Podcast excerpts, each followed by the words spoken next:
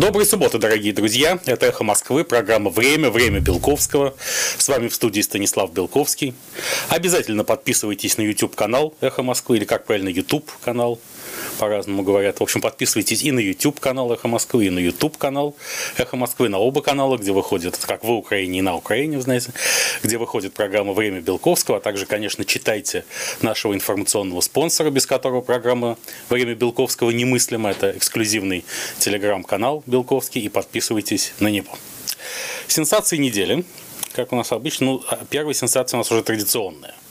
Я не знаю, может ли сенсация стать традиционной, но у нас это так. 85-й день протестов в Хабаровске. Традиционные субботние акции не прекращаются, традиционно сенсационные. И сегодня вновь по данным Интерфакса не менее тысячи человек прошло по Хабаровску э, и в защиту арестованного экс-губернатора Сергея Ивановича Форгала и с критикой Владимира Владимировича Путина. Шествие возглавлял Форгала Мобиль 2.0. Э, погода была плохая, дождь, мы идем по лужам, Путин нам не нужен, то был один из ключевых слоганов акции, ну, вместе с традиционной риторикой в, э, в защиту Сергея Фургала и с призывом все-таки перенести следствие по его делу в Хабаровск, чего, скорее всего, не будет. Будем честны перед самими собой прежде всего. Важной сенсацией недели – это дело геев суррогатных отцов. Неожиданно Следственный комитет России развернул а, огромную активность против одиноких отцов, воспитывающих детей от суррогатных матерей. Э, ТАСС со ссылкой на источник в Следственном комитете, ТАСС, это бывший ТАР ТАСС, телеграфное агентство Советского Союза, со ссылкой на источник в Следственном комитете сообщил, что в рамках расследования дела о торговле младенцами от суррогатных матерей планируются аресты заказчиков их услуг. По словам источника, Следственный комитет планирует задерживать и отправлять под арест одиноких мужчин, которые подобным способом стали отцами. Собеседник ТАСС, то есть официальный источник в Следственном комитете, пояснил, что подозреваемые мужчины в соответствии с законом не могли быть донорами при экстракорпоральном оплодотворении, так как у них нетрадиционная сексуальная ориентация. Соответственно, клиентам суррогатных матерей может быть предъявлено обвинение в покупке детей, заявил источник. Это уже переход э, полуофициальной государственной гомофобии в Российской Федерации во вполне официальное русло. Которое, э, это происходящее тем более странно, что, в общем-то, в России очень мощное гей-лобби, представители которого занимают ключевые позиции во всех ветвях власти, включая исполнительную и законодательную, судебной пока что меньше, судя по всему, в руководстве крупнейших государственных корпораций. Ну, о традиционных сферах влияния гей-лобби я и не говорю, там все оккупировано э, гомосексуалами. И почему-то, несмотря на это, вот такие гонения на гомосексуалов развертываются уже практически в юридической и уголовной плоскости. Вот заместитель главы комитета Госдумы по вопросам семьи, женщин, детей, известный, известная журналистка Оксана Пушкина обратилась с письмом к генеральному прокурору Игорю Краснову по этому поводу а, и указывает на то, что существующий правовой пробел, по ее словам, приводит к угрозам отобрать детей и отправить их в детские дома на основании якобы нетрадиционной сексуальной ориентации одиноких отцов. При том, что совершенно правильно, как замечает госпожа Пушкина, само, самого понятия традиционной и нетрадиционной ориентации в законе нет. Можно принять соответствующий закон о сексуальной ориентации и обязать всех людей э, объявить о своей принадлежности к той или иной сексуальной ориентации к тому или иному полу, а полов 6 гендеров в соответствии с современной, э, пусть и неформальной, но вполне международной утвердившей себя классификацией. Соответственно, можно ввести административную или уголовную ответственность за искажение информации о сексуальной ориентации или принадлежности к тому или иному полу. Но пока всего этого не сделано, невозможно никакое юридическое преследование человека по критерию его сексуальной ориентации, что сейчас и предлагается сделать. То есть фактически это первый шаг к возвращению в Уголовный кодекс статьи за мужеложство. Такая статья существовала в Уголовном кодексе РСФСР при советской власти – ну, сами гонения на геев начались в Советском Союзе в начале 30-х годов, как раз после Октябрьской революции. Здесь власти были достаточно толерантны к носителям разных ориентаций, все из которых, на мой взгляд, являются традиционными а, поскольку э, гомосексуалы, как и гетеросексуалы, существуют на, на всем протяжении истории человечества, и мы знаем, что, э, например, в античности именно гомосексуалы формировали интеллектуальную элиту. Э, из которой произошла во многом э, философия современная и несовременная. и классическая философия, назовем ее так. А, вот. Э, так, и в 1960 году была введена в Уголовный кодекс РСФСР статья э, о наказании за мужеложь, статья 121, отмененная в 1993 году. И фактически сейчас э, речь идет о возвращении старых репрессивных порядков. При этом гей-лобби не делает, судя по всему, ничего. Потому что специфика российского гей-лобби состоит в том, что оно, да, влиятельно и могущественно, но открытых геев у нас почти нет. Это принято скрывать. Кроме того, как всегда, в России законы существуют для избирательного применения. Если кому-то надо насолить, и кто-то недостаточно силен, чтобы защитить себя, в том числе с помощью ресурсов связи, денег и так далее, тот и пострадает. Ну а если кто-то неприкосновенен, за пределами какой бы то ни было правовой системы, то его законы как бы и не касаются, и поэтому бороться за изменение законов неправильно, бороться против использования, правоох... против использования правоохранителями карательных практик в юридически абсурдных ситуациях как бы и не надо. Я ведь не могу пострадать, говорит какой-нибудь высокопоставленный гей. Поэтому зачем мне, собственно, и привлекать внимание к тому, что многие другие геи, не такие высокопоставленные могущественные, попадут под гребенку и фактически станут жертвами э, уголовных репрессий. Но надо сказать, что ситуация несколько сложнее, чем она выглядит на первый взгляд, потому что, например, жертвой уголовного преследования объектом ареста, а потом тюремного заключения может стать, например, легендарный народный артист России Филипп Бедросович Киркоров, который является отцом двух суррогатных детей, одиноким отцом. И почему бы не пришить ему нетрадиционную сексуальную ориентацию? например, не посадить по этому поводу. Тем более в шоу-бизнесе конкурентов у Филиппа Бедросовича достаточно много. И сейчас вообще что-то вокруг него сгущается тучи над ним. А, вокруг него и над ним. Э, есть какое-то кажущееся подобие антикиркоровского заговора. Потому что, с одной стороны, вот э, Следственный комитет угрожает всех посадить одиноких отцов а, детей от экстракорпорального оплодотворения. Параллельно адвокатская палата Москвы лишает статуса адвоката-защитника Киркорова, защитник господина Киркорова Александра Добровинского. Но это все эхо скандального процесса по дорожно-транспортному происшествию с участием народного, другого народного народного артиста Михаила Ефремова. Наконец, сторонники Алексея Навального требуют снести дом Филиппа Киркорова на Москве-реке, поскольку, по их мнению, он построен незаконно и закрывает доступ к водным ресурсам, а, открытым для всей страны и народа. В общем, у Филиппа Киркорова настали тяжелые времена, мы выражаем ему всяческое сочувствие. И сегодня в конце нашей программы прозвучит музыкальная композиция именно Филиппа Бедросовича Киркорова, а какая, скажем, чуть позже. И, наконец, третья сенсация недели. С одной стороны, как бы маленькая, но с другой стороны, гигантская, если вдуматься. Дело было в Японии. Именно на этой неделе авиакомпания JAL, основной японский авиаперевозчик, отменил в объявлениях по-английски обращение к пассажирам авиакомпании «Lady и джентльмены». Теперь вместо них будут использоваться all passenger, все пассажиры, everyone, каждый и что-нибудь подобное. Это предвестник будущего, поскольку японцы интуитивно чрезвычайно одарены и, будучи нацией весьма консервативной, вместе с тем, как губка впитывают всю современность. Это они доказали своей ролью в технологической революции последних десятилетий, вообще в том, как им удалось перестроить страну после Второй мировой войны. И когда вдруг стало официально ясно, что э, император, возможно, не является прямым потомком богини Солнца, а Япония, вопреки до того существовавшей доктрине не сотворена прежде других стран. Но громадных успехов уже после Второй мировой войны Япония в разных областях добилась действительно прежде других стран, трансформировав тем самым свою старинную мифологию. И вот сейчас японцы тоже показывают, каким будет это толерантное, политкорректное будущее Водолея каким оно случится, каков его дизайн. Японцы не ошибаются, они вообще ошибаются очень редко. Не случайно так сложно стать гражданином Японии. Это одна из самых консервативных в этом смысле, и в этом смысле тоже стран. И, кстати, жители Южных Курил еще в 90-е годы рассчитывали на то, что они приобретут японские паспорта в случае запрещенных ныне трансформаций и пертурбаций.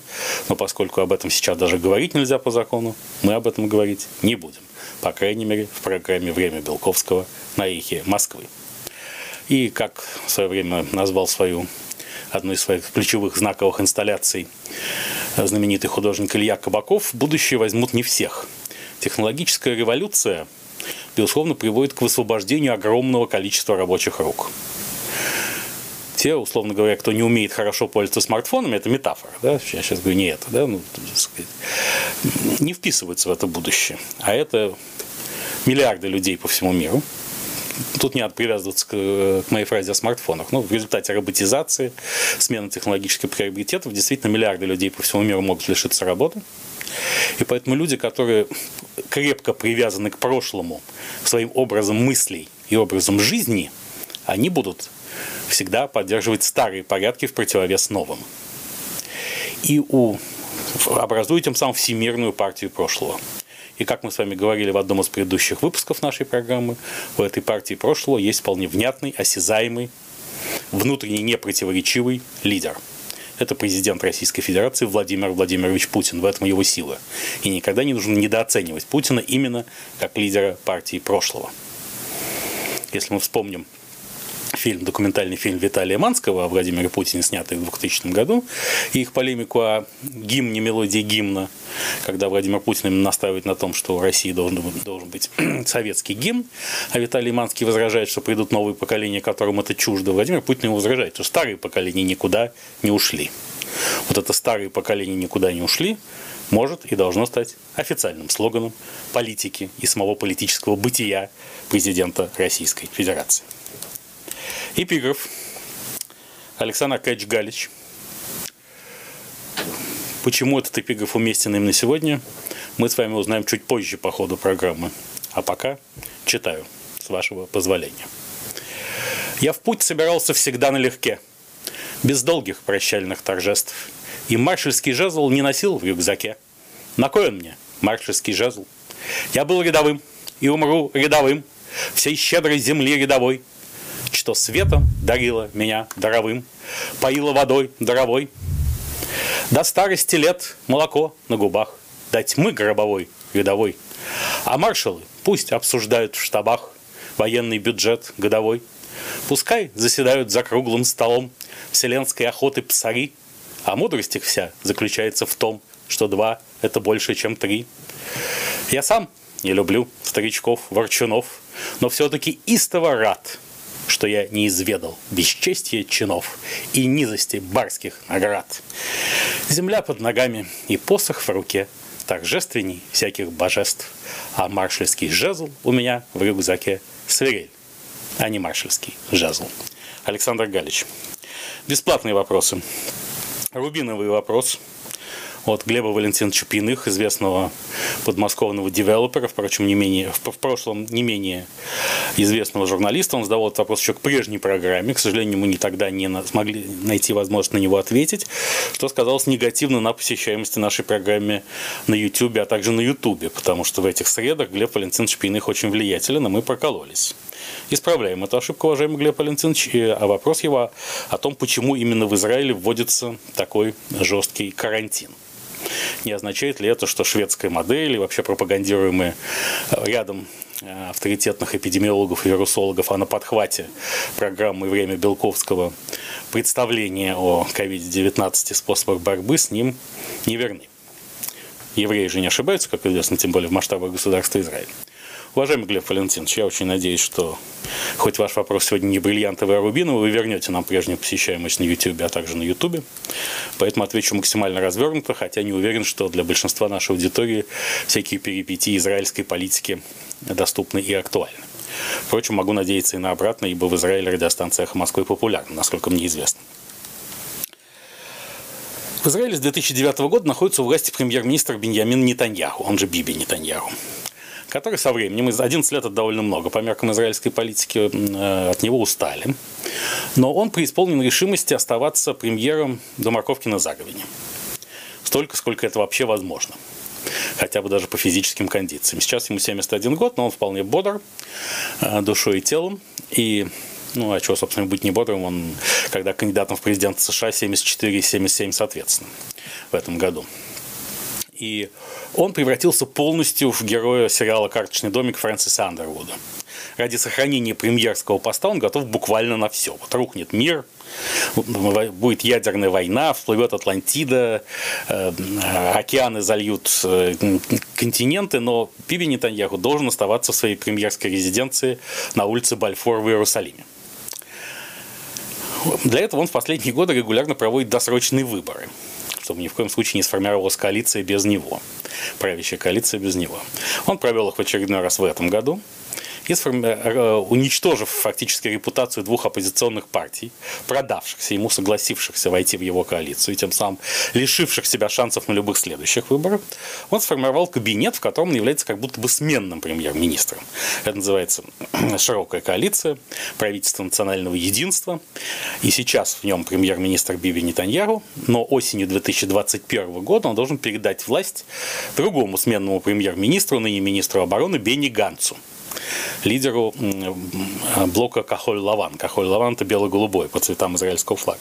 На недавних выборах, собственно, блок Кахоль-Лаван загнулся на этом. То есть, если будут следующие выборы, никакого Кахоль-Лаван в парламенте не будет, поскольку избиратель не простит Бенни Гансу предательства и альянса с Бениамином Нетаньяру, на который Бенни Ганс обещал ни в коем случае не идти перед выборами, но потом передумал. И вот э, все в Израиле и во всем мире все прогрессивное человечество, за исключением, видимо, самого Бенни Ганса, понимает, что этого не будет. Не будет никакой Бенни Ганс премьером. Это все полная ерунда. Что до осени 2021 года случится что-нибудь, чтобы эта договоренность была нарушена. Соответственно, Бенjamin Нетаньяху предпринимает определенные политические шаги, чтобы коалицию развалить и назначить очередные выборы. Очередные внеочередные выборы.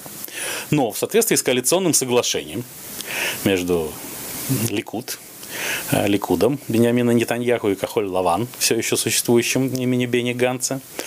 А, если коалиция разваливается по вине господина Нетаньяху, то до подведения итогов следующих выборов исполнять обязанности премьер-министра будет Бенни Ганц.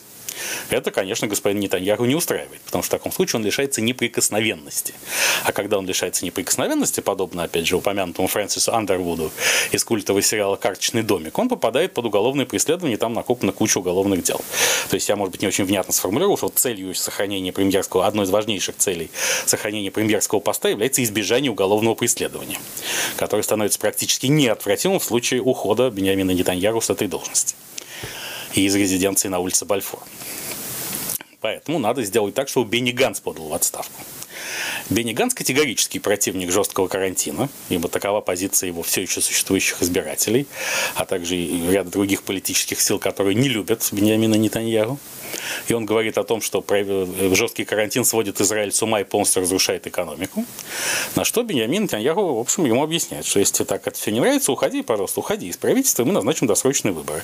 Но поскольку в случае развала правительства по инициативе Бенни Ганса до подведения итогов следующих выборов премьером остается Нетаньяру, а в соответствии с его планом он остается им и, и после досрочных выборов, потому что сформируется как-нибудь какая-нибудь коалиция, в которой Беньямин Нетаньяру будет безальтернативным кандидатом на пост премьера, подобно Владимиру Путину в российской власти, Алексею Навальному в российской оппозиции, да, то все будет хорошо. Вот для чего нужен жесткий карантин. Он критикуем всеми с разных сторон, этот жесткий карантин. Потому что, с одной стороны, он не приносит плодов с эпидемиологической точки зрения, с другой стороны, он э, разрушает экономику и повергает нацию в депрессию. Но Беньямин Нетаньяху решает только одну задачу – избежать уголовного преследования, оставаясь премьер-министром так долго, как это возможно. Для этого сейчас ему нужно спровоцировать Бенни Ганца на уход из коалиции и досрочные выборы, что он и делает. И вот, собственно, министр туризма Израиля а, только что подал в отставку в знак протеста каран... Э, против условий карантина, а, поскольку ясно, что карантин наносит э, колоссальный удар по туристической отрасли, одной из важных для Израиля. А, министр туризма, естественно, принадлежит блоку Кахоль Лаван и так далее. В общем, и все остальное я уже объяснил. Так что вот так не по эпидемическим соображениям, а по сугубо политическим в Израиле введен повторно такой жесткий карантин. А так шведы были, э, идеологи шведской модели борьбы с ковидом, 19 были и остаются правы. Когда они говорили еще в марте, сразу после объявления пандемии, в обращении к парламенту и народу мира. Дорогие правители мира, вы, вас э, на фоне расширенного тестирования резко поползут вверх цифры по э, заболеваемости ковидом после отмены первого жесткого карантина, но ввести второй жесткий карантин вы не сможете, поскольку народы ваши будут против. Так и получается, и, собственно, так получается и в России, где Владимир Путин признает, что карантин невозможным сейчас вести в том формате, в каком он был с марта по май нынешнего года, потому что народ, в скобках караул, устал. Бриллиантовый вопрос. Вот тоже нашей постоянной слушательницы, зрительницы Алисы Альте, контент-менеджер из Минска. Вопрос настолько, ну, в принципе, в этом вопросе содержится и ответ, и отвечать долго не надо. А именно поэтому этот вопрос и бриллиантовый, а не какой-нибудь другой. Станислав, вы неоднократно говорили, что принудительный карантин негативно влияет на дух человека. Могло ли случиться так, что в Беларуси, где люди были выброшены за борт сражаться с коронавирусом самостоятельно, государственная политика, наоборот, повысила боевой дух, смела все меньшие страхи и укрепила белорусов в борьбе против режима. Так что Лукашенко сам вырвал себе могилу отсутствием карантина. Сейчас, пожалуй, я дам самый развернутый ответ на бриллиантовый вопрос в истории программы «Время Белковского». Уважаемая Алиса Дальта, да, так оно и есть. Большое спасибо за вопрос. Новости науки наши традиционные. Их как минимум две. А, ряды крупнейших специалистов в области вирусологии и эпидемиологии пополнил мэр Москвы Сергей Семенович Собянин, который ввел новое определение второй волны коронавируса. Цитирую его непосредственно по государственному информационному агентству РИА Новости, чтобы никто не утверждал, будто я искажаю научные достижения столичного градоначальника. Э, Сергей Собянин заявил буквально следующее. Второй волны коронавируса в Москве нет, поскольку вторая волна – это второе заболевание тех, кто уже перенес болезнь. Если брать некий такой консенсус, то второй волны как таковой нет, заявил Собянин в интервью канала «Россия-24», потому что второй волной обычно называют вторичное заболевание тех, которые уже переболели. Это, безусловно, научный прорыв Нобелевского уровня, потому что всегда считал, что вторая волна – это расширение числа заболевших в силу самых разных причин, от сезонных до расширения тестирования. И только Сергей Семенович понял своевременно, что когда ты заболел, вторая волна, это когда ты заболел ковидом-19 по второму кругу. А если ты переболел один раз, то это никакая не вторая волна. Другой ведущий российский вирусолог, академик э, РАН Виталий Зверев, который, кстати, поддерживал шведскую модель, тоже с марта, Э, не все его слышали, это у нас тоже Гомер, Мильтон и Паниковский. Помните, как э, в «Золотом теленке» Ильфа и Петрова, вот э, шведские специалисты Антер Стегнел и Юхан Гизеки, академик Виталий Зверев и программа «Время Белковского» придерживались одной точки зрения на COVID-19 как с ним бороться. Заявил в интервью Интерфаксу, во-первых, что коронавирус рассосется после приобретения россиянами коллективного иммунитета, то есть к концу 2021 года. Это надо воспринимать как данности, как должны относиться к этому спокойно. Нынешняя вспышка заболеваемости закономерна, ничего ультрастрашного в ней нет. Опять же, ее причины это самые разные от сезонности, присущие всем такого типа э, вирусам, до э, качественного расширения тестирования, то есть выявляется гораздо больше случаев, чем весной. И жесткий карантин не нужен, более того, вреден. Здесь я не могу не процитировать академика Зверева. «Э, как показал опыт, люди, находящиеся на изоляции, здоровее не становятся. Хроники усугубляют свои болезни, не могут вовремя получить медпомощь. Где-то количество обращений к врачам после снятия мер на 100% превысило обычные цифры. Это во всех странах отмечено. Надо смотреть, сколько мы потеряем от коронавируса, а сколько от других ограничительных мер, отметил академик Зверев. Также он посоветовал не забывать и о других потерях. Онлайн-образование, например, это не образование. Немцы говорят, что самые большие потери произошли из-за того, что не удалось дать полноценное образование школьникам и студентам. Наверное, надо разумно подходить к этому. Без массовых мероприятий можно обойтись. Но полностью людей закрывать чревато серьезными последствиями, и народ уже не отреагирует на это. Да, действительно, даже с массовыми мероприятиями не все хорошо, ведь люди важнейшей составной частью образа жизни которых является, например, театр или футбол. Ведь они страдают очень сильно, и у них, соответственно, возникают стрессовые реакции, понижающие иммунитет, и тем самым э, предрасполагающие их к заболеванию ковидом-19. Ну и вообще мы должны действительно рассматривать эту проблему в комплексе.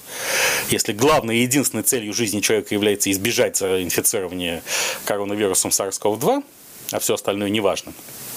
Любовь, война, революция, искусство, как говорил Владимир Владимирович Маяковский, тогда да, жесткий карантин необходим. Но тогда лучше убить себя об стену сразу. И уже коронавирус в таком случае тебе не страшен. Платные вопросы. Напоминаю, 22 тысячи рублей за вопрос. Тариф устанавливает мажоритарный бенефициар радиостанции «Эхо Москвы» корпорация «Газпром Медиа».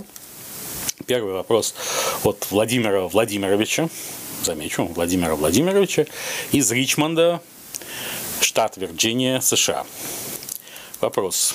Белковский, как вы считаете, будут ли все же введены очередные санкции против Российской Федерации из-за отравления Алексея Навального? Уважаемый Владимир Владимирович, просто в этот момент хочется встать, но это исказит традиционную картинку нашей программы «Время Белковского», поэтому позволю себе посидеть и дальше на этом месте, в хорошем смысле слова «сидеть». Э, как мы говорили в предыдущих выпусках программы «Время Белковского», санкции вводятся не в связи с э, отравлением Алексея Анатольевича Навального, хотя это очень драматическое событие, а по совокупности заслуг нынешнего российского режима. Особенно с 2014 года, когда Кремль фактически ведет в разных странах и регионах мира гибридную войну. Соответственно, э, эта гибридная война накопила ответную негативную реакцию Запада, и здесь э, казус Алексея Анатольевича Навального является поводом, а не причиной новых санкций. Сегодня, кстати, Министерство иностранных дел Германии заявило, что если Организация за запрещение химического оружия подтвердит наличие боевых отравляющих веществ э, в казусе Навального, то санкции станут совершенно неизбежны. Они в любом случае станут неизбежны, смею вас уверить. И санкционные списки уже готовятся. Вопрос в том, какова будет философия и сценарий этих санкций. И надо сказать, что санкционные профессионалы, э, как наши с вами соотечественники, так и нет, уже э, можно предположить, готовятся к прыжку, к оказанию всяческих услуг по составлению таких списков, а также рецептов, формулы, кого нужно под санкции отдавать. Я думаю, что такие известные политики, как и вообще специалисты, как Гарри Кимович Каспаров, Андрей Николаевич Ларионов, Уильям Браудер снова окажутся на авансцене этого процесса вскоре. Ну, вы знаете, Гарри Кимович Каспаров – это чемпион мира по шахматам, но э, недавно он сделал футбольную карьеру мощнейшую. Он предотвратил продажу арабским инвесторам английского футбольного клуба Ньюкасл Юнайтед, доказав с позиции защиты прав человека, что Ньюкасл Юнайтед не должен достаться людям, связанным с кровавой саудовской династией. Собственно, и в дальнейшем это можно использовать. Например, если, а, скажем, футбольный клуб ЦСКА, его фанаты хотят предотвратить переход Николы Влашича, легендарного хорвата, в «Зенит» Санкт-Петербург, надо обратиться к Кимчу Каспарову, чтобы он обосновал, что в клуб, принадлежащий «Газпрому», гражданин страны Евросоюза переходить не должен. И переход Николы Влашича сорвется, все у чего ключевой игрок останется в ЦСКА. Я вам этого ничего не рассказывал, это ноу-хау. Причем не мое, а Гарри Кимовича Каспарова. Ну, Андрей Николаевич Илларионов, понятно, это крупнейший специалист. Мы сегодня еще э, рассмотрим, э, как Дональд Трамп немножечко подвел Андрея Николаевича Илларионова, в связи с чем э, Андрею Николаевичу надо принести соболезнования. Это будет чуть позже в рубрике «Трампа зрения». Ну, Билл Браудер, понятно, он, так сказать, зачинатель списка Магнитского, и думаю, что сейчас он не применет поучаствовать в составлении списка Навального.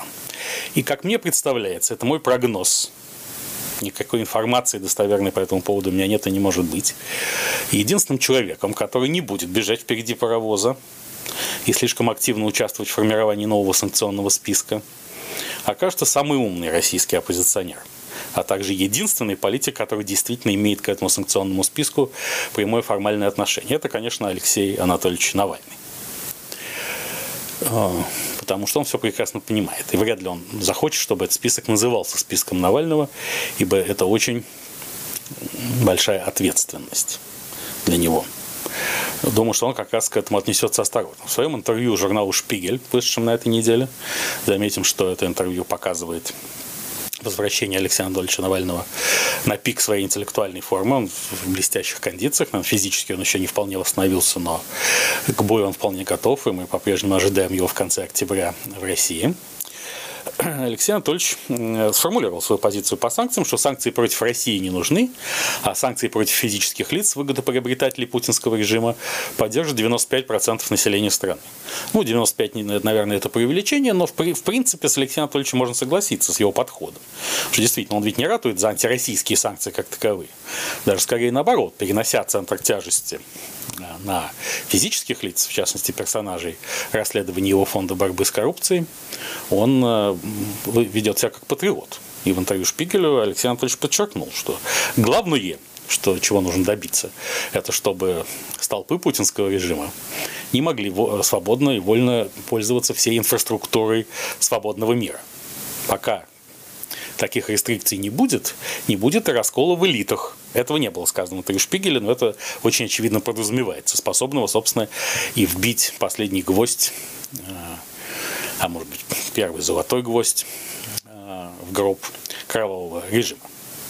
Надо сказать, что здесь странным образом Алексей Анатольевич Навальный его позиция, пусть очень неявно, но недвусмысленно сходится с позицией президента России Владимира Владимировича Путина. Он тоже хочет, чтобы его элиты, обязанные ему, если не всем, то очень многим, не пользовались инфраструктурой свободного мира, а жили в путинской России, той стране, которая сделала их, их миллиардерами, устроила им экономическую и личную жизнь по высшему разряду. Потому что сам Владимир Владимирович, став 47 лет президентом Российской Федерации и приковав себя к этой галере, пожить так и не успел. И теперь мы уже не видим, что он когда-нибудь станет свободным пенсионером, прогуливающимся не с несколькими тысячами, а всего с несколькими единицами охранников по набережной Куразет в часы заката. Нет, этого уже не случится. Поэтому он принес себя в жертву этой элите, и эта элита должна его отблагодарить полной лояльности. Но у элиты, этой элиты нет полной лояльности. У нее лояльность двойная, поскольку ее огромный интерес сосредоточены на Западе.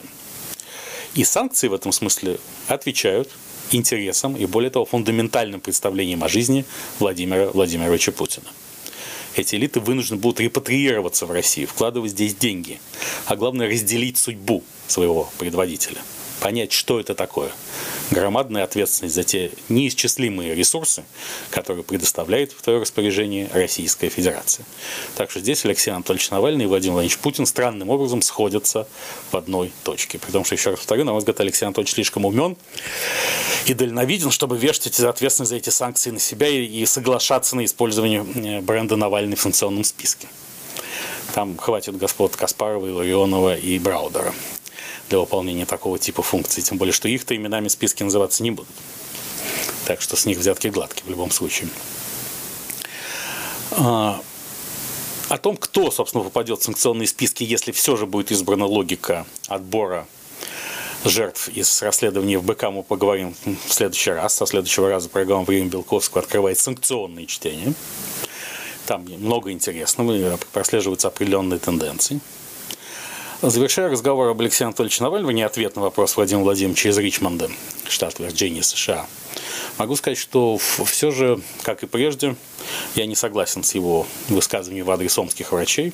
Я считаю, что омские врачи сделали все возможное, чтобы спасти ему жизнь и в чем действительно состояла их ошибка, в том, что они вообще коммуницировали со средствами массовой информации, поскольку как политконсультант на пенсии я могу еще раз всем напомнить, если у вас нет опыта общения со СМИ, не рвитесь это делать, у вас ничего не получится. Скорее всего, выстрелить себе в ногу. Не надо. Помолчите. Тем более, что врач не должен рассуждать о диагнозе пациента. Это эксклюзивное право и функция ближайших родственников больного. Если он находится в коме или самого больного, если он в коме не находится.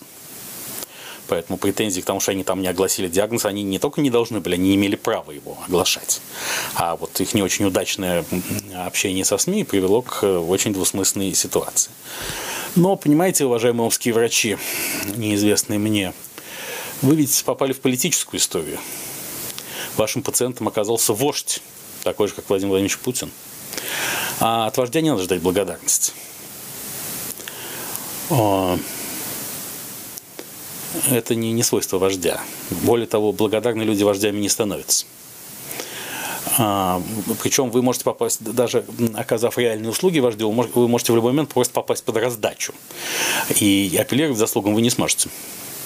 А покойному Борису Абрамовичу Березовскому ваш покорный слуга всегда говорил, Борь, чем больше ты рассуждаешь о заслугах Путина в твоем избрании, тем больше ты настраиваешь Путина против себя, увеличиваешь свои риски. Надо сказать, что, тем не менее, Владимир Путин Бориса Березовского не убивал. Борис Березовский, к сожалению, убил себя сам, причем не в тот момент, когда он залез в петлю в Лондоне, а значительно, увы, раньше, но это тема отдельного плаксивого разговора с моей стороны, которого сейчас не будет. И вот такой опытный делатель королей, э, человек, много лет связанный с Кремлем, как Глеб Олегович Павловский, сказал недавно, что, как и Владимиру Путину, Алексею Навальному нет альтернативы. Да мы это знаем давно.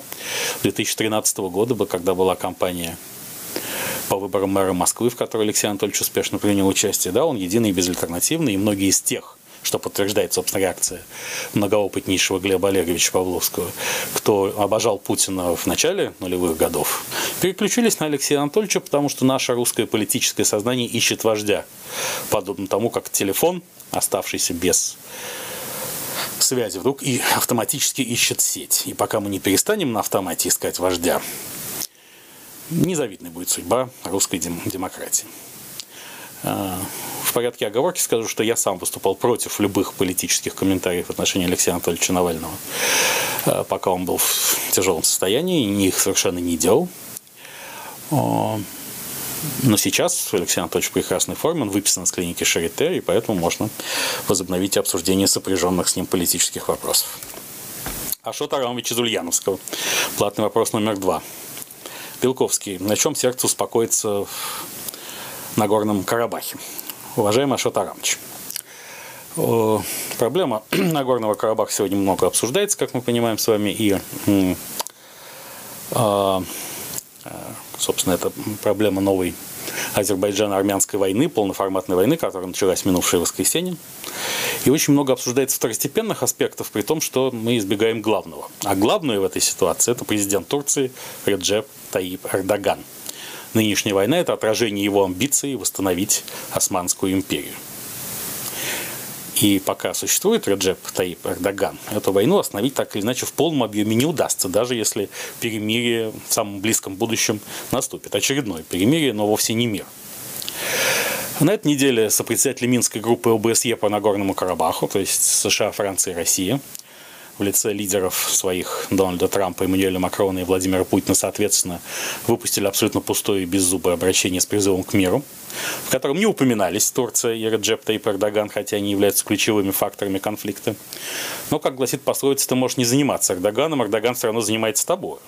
Турецкий лидер в тот же день выпустил свое контрзаявление, где без обиняков обозначил свои цели и приоритеты. Что же он сказал? Он сказал следующее. «А, Минская группа, состоящая из США, России и Франции, за 30 лет не смогла решить вопрос с Карабахом. А сегодня она пытается найти путь к перемирию на фоне происходящих негативных событий, и это недопустимо. Если действительно есть желание добиться решения проблемы, говорит Эрдоган, то, господин Эрдоган, прошу прощения, то оккупанты должны покинуть эти, эти территории. Раз результата нет, то сейчас самое время добиться его, и Азербайджан начал предпринимать шаги, чтобы самостоятельно отрезать пуповину. Недопустимо, чтобы Минская группа сейчас требовала прекращения огня в Нагорном Карабахе. То есть недопустимо требовать мира, утверждает президент Эрдоган. Они должны потребовать, чтобы сначала Армения положила конец своей оккупации Нагорного Карабаха. Для нас не важны призывы двуличных стран, игнорирующих оккупацию Карабаха. Ну, что, нуждается ли этот текст в каких-то дополнениях или развернутых комментариях? Нет, не нуждается. Собственно, с тех пор, как э, Раджеп Таип Эрдоган нынешним летом преобразовал Святую Софию Константинопольскую в мечеть, и мир спокойно проглотил это событие, ну, там Греция еще как-то выступала довольно агрессивно, но, опять же, не особенно. А, стало ясно, что Эрдоган пойдет дальше, и что-нибудь подобное нынешней войне в Карабахе случится. Оно и случилось. А, надо сказать, что странным образом Русская Православная Церковь Московского Патриархата поддержала Азербайджан, исламское государство, в войне с христианским государством Армении потому что архип... Э, архиепископ Бакинский Александр присоединился к обращению религиозных деятелей. Архиепископ Бакинский, собственно, официальный представитель РПЦ-МП в Азербайджане, э, в котором, в частности, говорится, мы все являемся свидетелями ваших... Бесп... Это обращение, прошу прощения, к Ильхаму Алиеву, э, президенту Азербайджана. Мы все являемся свидетелями ваших беспрецедентных усилий по защите суверенных прав независимого Азербайджана на самом высоком международном уровне, по достижению справедливого и мирного регулирования армяно-азербайджанского Нагорно-Карабахского конфликта и уважения уважению верховенства международного права. Ну, верховенство международного права в данном случае означает, что согласно международному праву Нагорный Карабах, он же Арцах, является территорией Азербайджана, и война как бы ведется на азербайджанской территории, внутри. Вместо того, чтобы ликвидировать факт оккупации, продолжают религиозные деятели, среди которых официальный представитель РПЦ-МП, архиепископ Александр, армянская сторона, которая последовательно провоцировала границы Азербайджана, подводя черту путем мирных переговоров, вынудила азербайджанское государство отстаивать свои права на поле боя и так далее. Э, патриарх Кирилл так нервничает и постоянно призывает к новым репрессиям за любую критику в священном начале московской патриархии, потому что он понимает, что дело идет к краху и развалу. Что постоянная сервильность, стремление обслуживать власть вместо того, чтобы выполнять функции духовного лидера, сыграли с РПЦ-МП, основанной Иосифом Сталином в 1943 году, злую шутку. Патриарх Кирилл Гундяев человек умный хорошо образованный. Он не может обмануть себя. Именно поэтому он так мрачнеет и грустнеет на своем нынешнем посту, потому что понимает, что после него РПЦ-МП не будет прежней. Можно заливать фундамент этой конструкции жидким азотом сколько угодно. Но вот всякие такие эксцессы ускоряют русскую реформацию и все, что с ней сопряжено. Итак, возвращаемся к теме э, Азербайджано-армянской войны. Здесь, э, если не все, то очень многое зависит от Ардагана. Хотя и Азербайджан, и Армения активно апеллируют сейчас к Владимиру Путину. Мы видели выступления президентов Ильхама Алиева и Никола Пашиняна в публичном пространстве. Ильхам Алиев, естественно, акцентировал внимание Владимира Путина через телевизор на то, что Никол Пашинян прозападный лидер, ставленник Джорджа Сороса.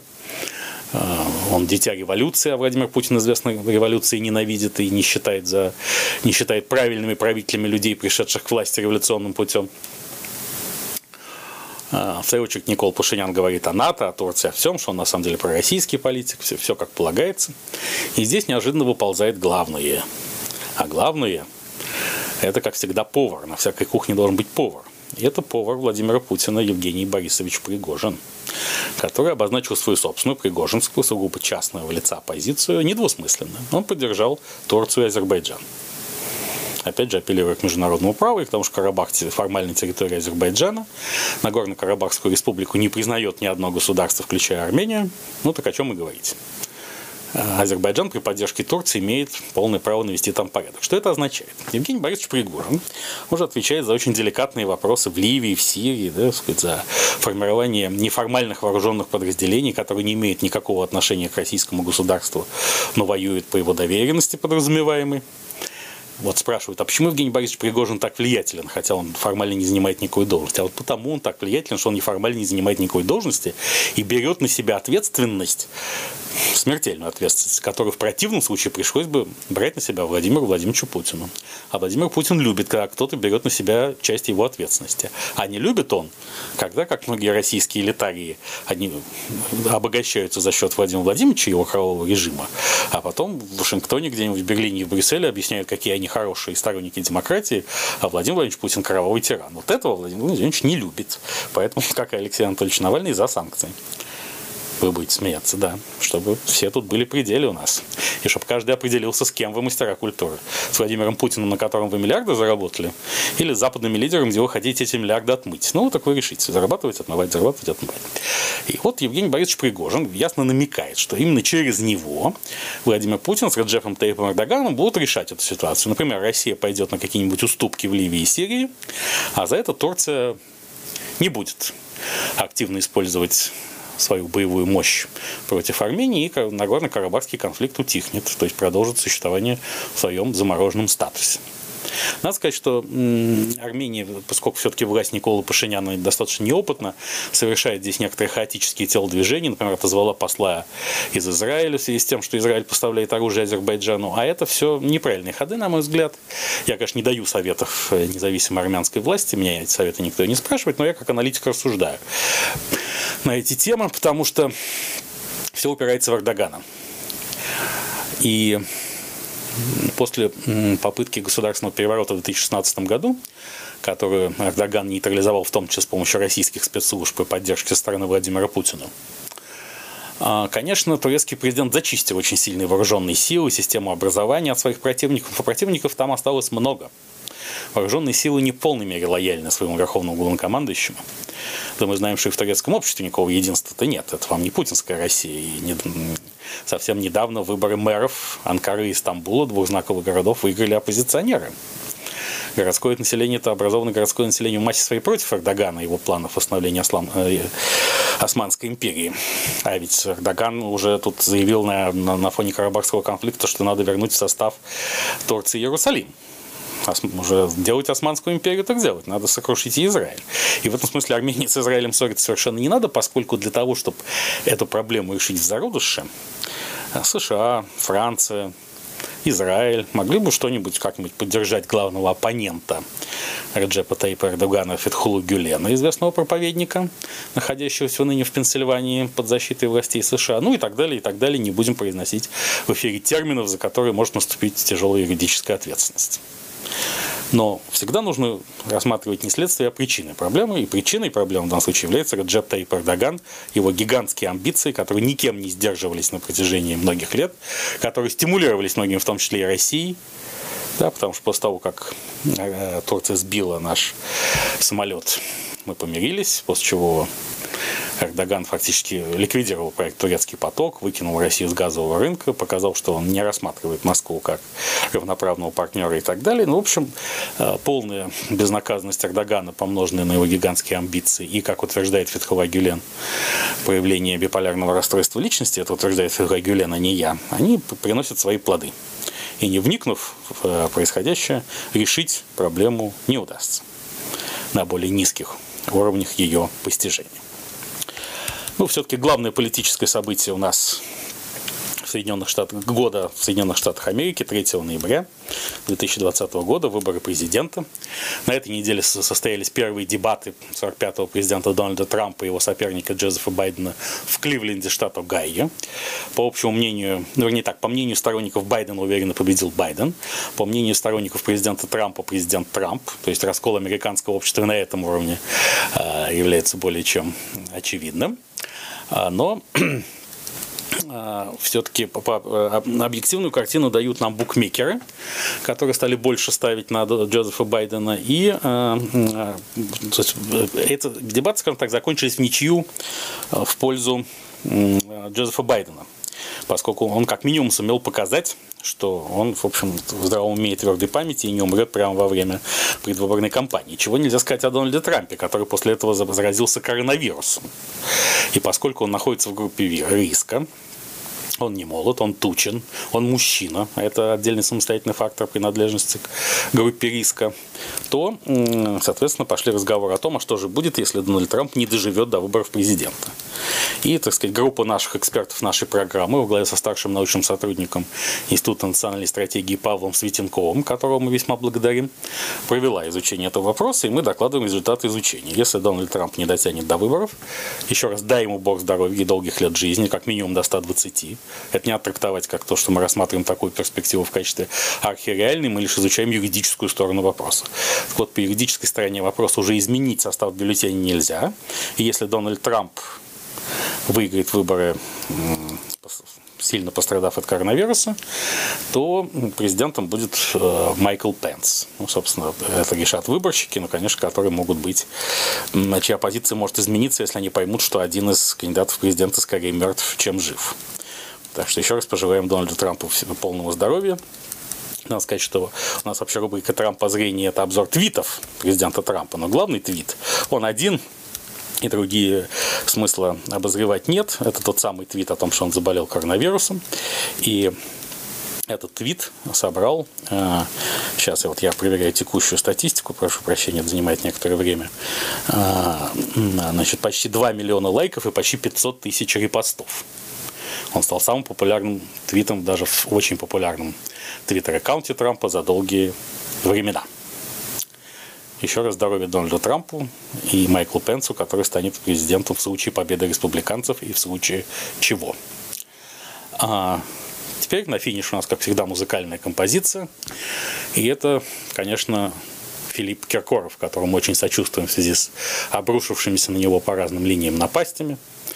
И мы взяли композицию из времен юности Филиппа Киркорова, я бы сказал, даже нашей общей юности, до их брака с Аллой Борисовной Пугачевой, до полного банкротства семьи Пугачевой и Киркоровой из-за вложений в предприятие «Властелина», до эпохи красной кофточки, до цвета настроения синий, из тех времен, рубежа 80-х и 90-х годов, когда мы были так молоды и так счастливы, и, в общем-то, будучи детьми, не понимали, как устроен этот сложный и безумный мир.